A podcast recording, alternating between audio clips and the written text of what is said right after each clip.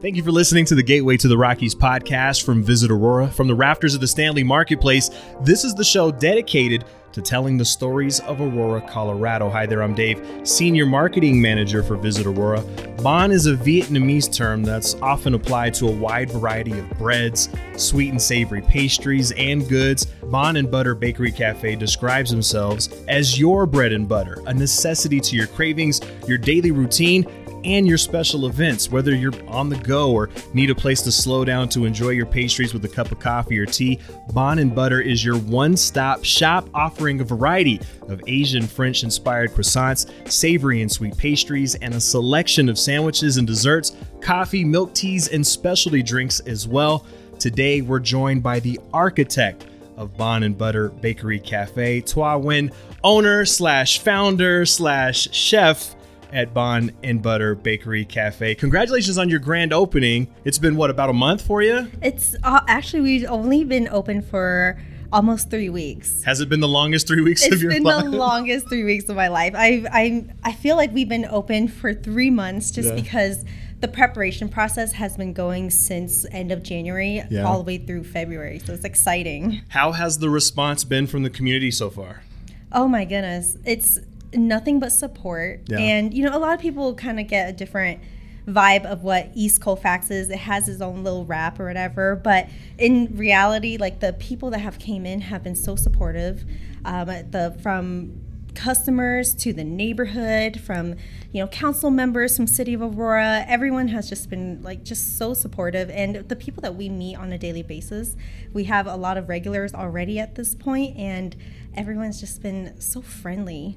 I, I imagine opening a new business is kind of like being a parent. You don't get a lot of sleep at the beginning, I imagine, right? Oh, barely. I think I've been I haven't had a day off since beginning of February, which is totally fine because I run on adrenaline. Right. but it's a labor of love, I imagine. It's a labor of love for sure. I mean, it's I'm I'm excited to come in every day just to see my team members, see how they're doing. Mm-hmm. They're kind of at the point they're like, "Thoa, like when are you going to get a day off because they care about me and i'm just right.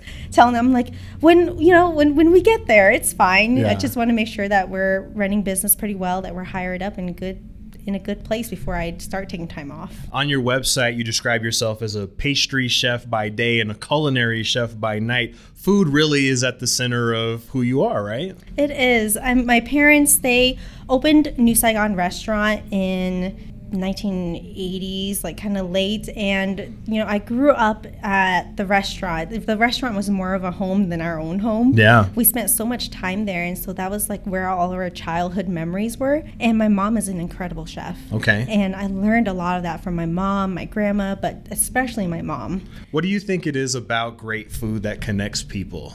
I think I would like to say that food is a universal language. Right. And part of cooking, I love all different cultures of food. I don't just cook Vietnamese food. Um, I'm probably the one in the family that reaches out to a lot of different cuisines from different cultures and really, uh, you know, apply all my research and recipe development to just what I've learned and watching a lot of TV. Um, but I, I like to say it's a universal language because people gather with really good food. Mm-hmm and when you, you know, I, I was studying in France for pastry arts, and it didn't matter what language we spoke. It just mattered that we were surrounded by really good food and we laugh about our broken English, our broken French, our broken right. Spanish, and it still just brings people together. That's why it's the universal language, I'd say. I want to talk about your French experience here in just a little bit, but going back to your mom, you mentioned that there was a simple chicken and rice dish that she made that's your favorite meal. Yeah. And I imagine it's because it's delicious, but there's also a lot of amazing memories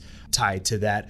Talk a little bit more about how your mom influenced your decision to go into the culinary arts. Well, I'd have to say that food always just had like a very special spot for us. And, you know, that chicken and rice dish, it's so simple, but it's comfort food, yeah. right? And my mom, I, I, mean, a lot of us, my parents always just encouraged us to do other things rather than get into the food industry. They didn't want us to be working hard like them. It's a grind. Yeah, it's a grind. And I, I think eventually I just liked baking at home because no one really baked. We just bought like those easy like Betty Crocker like yeah. type of you know mixes and made like little pound cakes and cupcakes. But uh, cream puffs, yeah. right? Um, cream puffs were something that my parents loved. and I wanted to practice how to make cream puffs. And eventually, I started kind of baking a lot. And I think my senior year was when I told my counselor and my teacher, I'm like, I, I know I was going for chiropractic for these past three years, but I, I don't I don't want to do that anymore. I want to go Johnson Wales University and I want to learn pastry arts. And my parents were pretty ecstatic about it because it was just something so natural for us to just Yeah. still maintain in the food industry. But my counselor was just like, "We only have two months left before you graduate. What what are you thinking?" I mean, you have to follow your passion, though. I mean, if there's that little voice that's inside of you that says, "Here's my purpose, here's my passion," and you you owe it to yourself to follow that path. I imagine. Yeah, and you know, but my mom, there's a lot of things that we don't agree with when it comes to parenting. You know, our parents, we just don't listen to our parents. Right. But for my mom, when she has any um, input or feedback or criticism and feedback about any like thing about cooking, I will never question that. No, she's never. she's she's she's the authority. Oh, huh? she's the boss. um, you, you mentioned you studied uh, baking and pastry arts. Talk about moving to France. What was that experience like, and, and what did you learn there? Oh, I mean, you know, growing up in an Asian family, we we have a lot of. It's very strict. Family just wants you to mainly work and focus on school. It was very little social and playtime mm-hmm. growing up, but that really played a huge role in my work ethic. However, It's a good I went- foundation. yeah, yeah, it is. You know, and that's why I don't mind working mm-hmm. really hard. But going to France, that was my opportunity for freedom, Okay. and that's where I really learned how to just like spread my wings and fly. And I got to travel. Um, I didn't speak much French, but when it came to the French language in the kitchen, it was very. It came very natural. So you you fit in in that environment very Yeah. quickly. Yeah. I mean, and it's one thing to like move to an apartment down the street from your parents and feel free, but to move to an entire country, immerse yourself in a new culture, Mm-hmm. and develop a skill that is highly competitive. I mean, wow, that's impressive. It was it was incredible, and I did my internship in Biarritz, France, which is like the beach country of France. They surfed a lot there, and that's where I mean I was in a kitchen full of just men. Men really rule the kitchen in Yeah. France. You have um, a great population of women um, chefs as well, but majority of the kitchens that you see is just like really men driven. Like you know, and I I got to really work with all these incredible chefs, and they took me under their wing, and no one ever hesitated to share a recipe, and it was a really great experience. So, d- would you say that you had struggles as a woman proving yourself or, or being maybe judged or underestimated because you were a woman in that environment, or did you find it welcoming and open? very welcoming and open. Oh, good. Yeah, it was. I, gosh, if I I almost made a decision, and I contemplated that I would just live in France. Yeah? I had to come home. Is there maybe down the line after you know Bánh and Butter has become the the these you know the go to in the in the world? Um, Move to France, maybe. Probably not. I'll probably keep it as a traveling destination. Okay. so you you go through your training you have this wealth of knowledge from growing up and from your family now tied to this french culinary skill uh, how do you connect the traditions of asian baking with the expertise you picked up during your your training Well, I would say Vietnamese and French just kind of naturally come together because we were colonized by the French um, for quite some time. Okay. And a lot of that French influence did really. It affect- permeated the Yeah, culture. It did. Okay. It did. And um, when I went to France, I would tell people that I'm Vietnamese, and they're just like, "Oh my gosh, you're Vietnamese!" Like they love that. They, Yeah. I think there's um, that sense of bond between two cultures, and you know, the bánh mì sandwich alone, which Mm-hmm. people kind of you know think the word bánh is bánh mì, but bánh is like what you said at the very beginning. It's a variety of pastries. Mm-hmm. It's anything. It's our adjective for to put in front of any type of description to kind of give people a heads up, like, hey, I'm talking about a pastry. Hey, I'm talking about bread. But you know, the bánh mì sandwich has a high influence from the French. And you know, even like the cream puff, a lot of people love the cream puff, and they, you know, in French they call it pâte à choux, but in Vietnamese we call it the choux crème. You know, Okay. we still, yeah, we still take on the the words of the French language, which has a huge effect on our culture. talk a little bit about your team it looks like you're surrounded by a lot of talent I am, I am, and so I have my youngest sister, Kat, who works front of the house. I have my um, back of the house manager, Rachel, who I've worked with since I was her manager at Whole Foods. Wow. And so she was an incredible cake decorator. And I always tell people I don't like hiring in friends because it's just really hard. Friends in business just don't work. Right, because you sometimes have to give constructive criticism, and sometimes you have to come down on Yeah. on people that are working for you, and you don't want to mess up that dynamic. I imagine. Exactly. And it, it worked fine with um, a lot of my team members that I've worked with from Whole Foods just because simply I was their manager before I was ever their friend. And so they know how I work. They Mm-hmm. Yeah. know that I will get into game mode and there's no personal like, you know, offenses in anything. Business is business, personal is personal. But um, my other team members were from the previous business, um, Third Culture Bakery. Mm-hmm. Um, two of them are which I trained into bakers at this point, and then the rest of my team are interns, Okay. and they're from um, Auguste Escoffier School of Culinary Arts. Yeah. And part of how that connection and that networking happened was because I was a pastry chef Mm-hmm. instructor at Auguste Escoffier, and um, the students that I brought on were previously my students. Yeah, I have to admit, I went and creeped on your Instagram um, a couple days ago, and I noticed that you were instructing and teaching. Um, how does it feel to kind of inspire the next generation of culinary talent? it's it feels really good. I feel like I'm doing a service to people. I'm I'm a giver. I mean, in the Asian culture, you're very private with your recipes, with your techniques. Everyone is in a competition. Of for me, I've never really been secretive about that. I feel like sharing is one of like the biggest services I could do.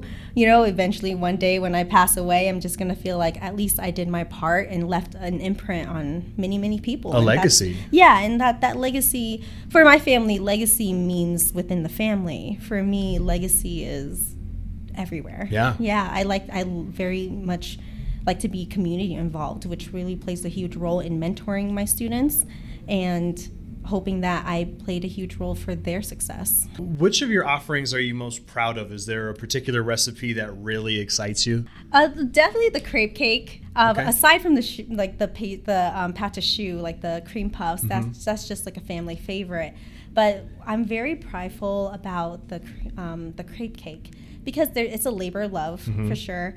But part of it is because it connected every experience that's led to this point. Um, when I was in France, I got a little lost in Paris. That's the best way to experience, right? Um, just still do the research. But I uh, ran into this bakery. I wish I remembered the name. I wish I remember the chef. It was just like over a decade ago. But I went in and I saw a milk crepe cake and I was like, oh, that's a very beautiful cake that you have there. And he's like, oh, I'm making some in the back. And I was telling him that I was a pastry student and he just brought me in the back and was just like, I'll show you how to do it. And he Okay. gave me the recipe and I brought that back here to Denver and I feel like the milk crepe cake was starting to trend in New York and California already. Um, I definitely started selling it at you know the New Saigon Bakery in Delhi at my family's uh, bakery and it just took off really well which really gave us recognition for um, Food Network. So we had a little pilot episode um, showing the crepe cake and our bánh mì sandwiches and so it created all these beautiful opportunities. When you see a creation like that, is it like like if you see a musician, they can play by ear. They hear a song and they can play by ear. When you see a creation like that in your mind, can you create that before you even get in the kitchen? Oh yeah. You kind of know the texture, the consistency, all of the components that go into it before you even start. It's like an an orchestra. almost. Yeah, you just you just kind of know to break apart like the elements. Okay. And I feel like that with any food that I eat, or if there's like a favorite dish that I like, I'll I just naturally start to pick it apart. And I'm Mm-hmm. like, okay, there's got to be a little cinnamon in there. There's got to be a little nutmeg. Yeah. And if it's like you know savory, which is the culinary chef by night, Yeah. I'll see a dish that I really like and I'll break it apart and try to remake it at home and create my own recipe out of it. My uh, team was very grateful to be uh, invited to the soft opening that you had, um, and I was really impressed not only with your your food offerings, but you have an incredible selection of coffees and, and teas. And, and I tried my first milk tea. Oh, nice. Um, I know you have a great selection of Vietnamese coffee as well. Uh, what make those recipes stand out for you? So the Vietnamese coffee stands out the most um, because we have a lot of coffee shops in that Colfax area, and the Vietnamese coffee is our specialty just because it's a cultural based thing. Right. But you know, we when it comes to the milk tea and um, we we have a selection of like oolong, jasmine green. We have black tea and green tea, and it just gives people that variety. And milk tea is just such a huge. Um, I think it started probably in like the in Taiwan mainly, um, but that's where the boba tea trend is coming in, and we kind of have to touch base and try to make everyone happy. Yeah. Uh, and try to have as much variety as we can so that we can fit the needs of everybody to really have that group gathering and have people come to like the space and just really enjoy their favorite drinks and their favorite pastries. Your core values include, you know, growing with the community by building trust and relationships with your customers and neighbors. What drew you to Aurora and talk a little bit about what this community means to you? Well, Aurora, I feel like Colfax was already developing and he, mm-hmm. to, hear, to hear that the location that we're in is the next art district right um, that it really inspired me because we're all kind of artists of our own trade and it really drew that attention. And when I heard that Third Culture Bakery was closing, I had a friend call me and she's like, "It's a turnkey bakery. Right. You've been working. Everyone, I, there. It was no secret that I had been trying to start my own business for over five years now. So that five-year plan finally came to fruition when yeah. the space freed up, and it was it was so exciting. Do you feel like the community here kind of appreciates your level of artistry uh, and, and, the skill that your team brings to this this new location?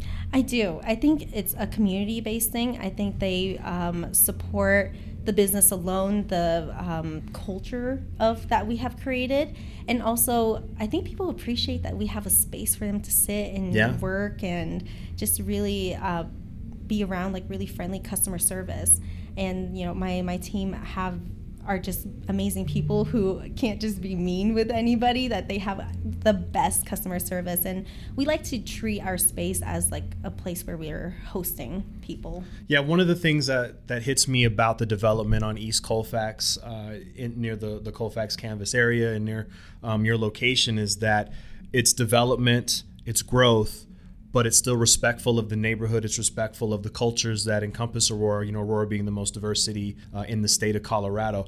They've really done a good job of enhancing the community without gentrification, without these negative aspects that also sometimes come with growth. Mm-hmm. I agree. I feel like it's more of treating everyone as a human being yeah. and just being a part of that culture rather than taking away culture.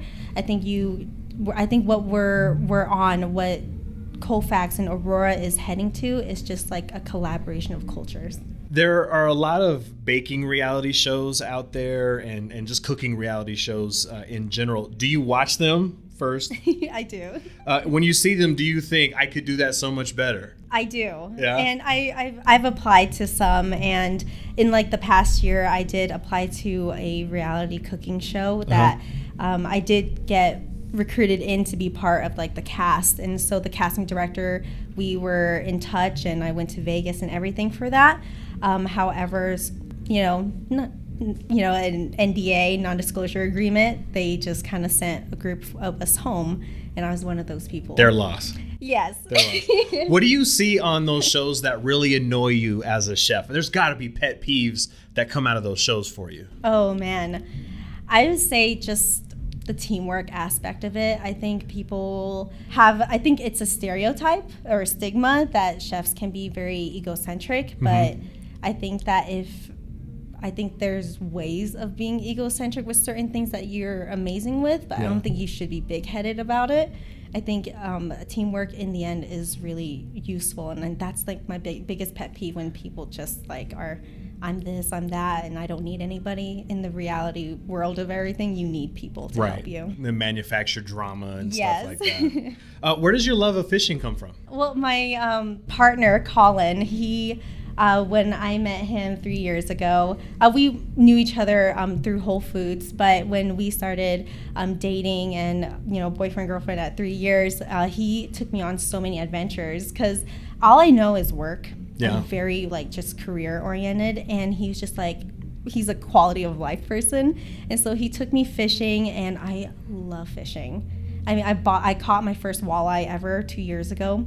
And it was like the last walleye of the season because I probably did not catch anything more after that. Okay. But then fishing, um, and we go to different lakes like Aurora Reservoir. We go um, up in Breckenridge and everything. But caught a ton of trout. Okay. And but we always catch and release. I think it's just the the fun of it, really. Right. Yeah. Uh, so is that your big catch story, the walleye? yes, that's my any- big catch story. All right, you're gonna have to develop like a really like one of the ones the old men tell at the you know at the bar that you see on every TV It show. It was huge, and I was just looking at it, and I was just, I don't know how to take the bait off. Like I, I was just like, someone do it because the teeth is sharp on those walleyes. Mm-hmm. That's that's when it gets complicated. uh, your bucket list includes visiting all 50 states. How far have you gotten? Oh, not far at No? all. I think I've just been like on the West Coast side a lot. Okay. I've been to New Orleans, Florida, but never really got to explore it as much as I wish I would. Yeah. And so one of my biggest bucket lists is to revisit all those places that I've you know, because sometimes it was just like stop in places, but I really want to explore like the main parts of like the cities. Uh, do you have any favorites that you've explored so far?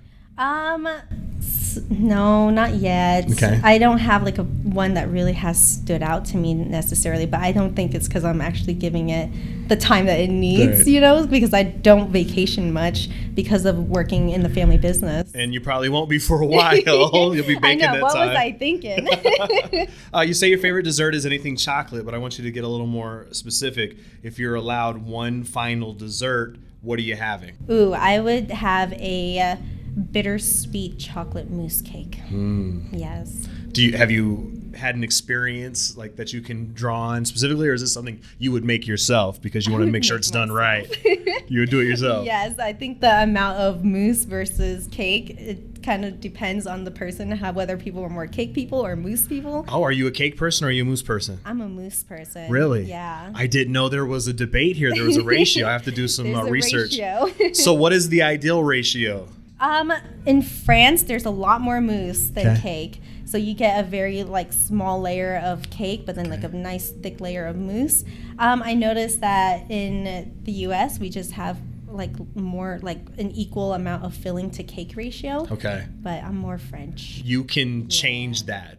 That could be one of your lasting legacies to make sure we're doing that right. Exactly. Uh, you're incredibly impressive, uh, Thoa Nguyen. It's a pleasure to meet you. I'm uh, really excited for uh, what you're doing at Bond and Butter Bakery Cafe at uh, 9935 East Colfax Avenue. Here at Visit Aurora, we wish you all the best, and we're here to help you any way we can. Thank you so much, and it's been a pleasure. Uh, feel free to visit them online at bondandbutter.com. You can also check out their Instagram at Bond Butter Bakery Cafe. Hey, thank you for listening to the Gateway to the Rockies podcast. Visit Aurora is the official destination marketing organization for the city of Aurora, Colorado, and acts as the primary liaison between meeting planners and hotel partners. As Aurora's Convention and Visitors Bureau, Visit Aurora's mission is grounded in showcasing Aurora as a premier destination for meetings, business, and leisure travel. Visit Aurora represents more than 75 plus hotel properties with 13,500 plus guest rooms and more than 1 million square feet of meeting space, including Colorado's largest resort, Gaylord Rockies Resort and Convention Center. As Colorado's third largest city, Aurora is located minutes away from Denver International Airport and showcases mountain views, memorable meeting spaces, and 250 plus international eateries that offer a unique experience for each and every visitor. As the gateway to the Rockies, Visit Aurora's role in the local community goes beyond marketing the city as a destination. The Visit Aurora team is here to assist you with your Colorado visit from facilitating your meeting, event, or convention to helping you discover local flavor and attractions. Go beyond the boardroom in Aurora, Colorado. For more, visit us at visitaurora.com.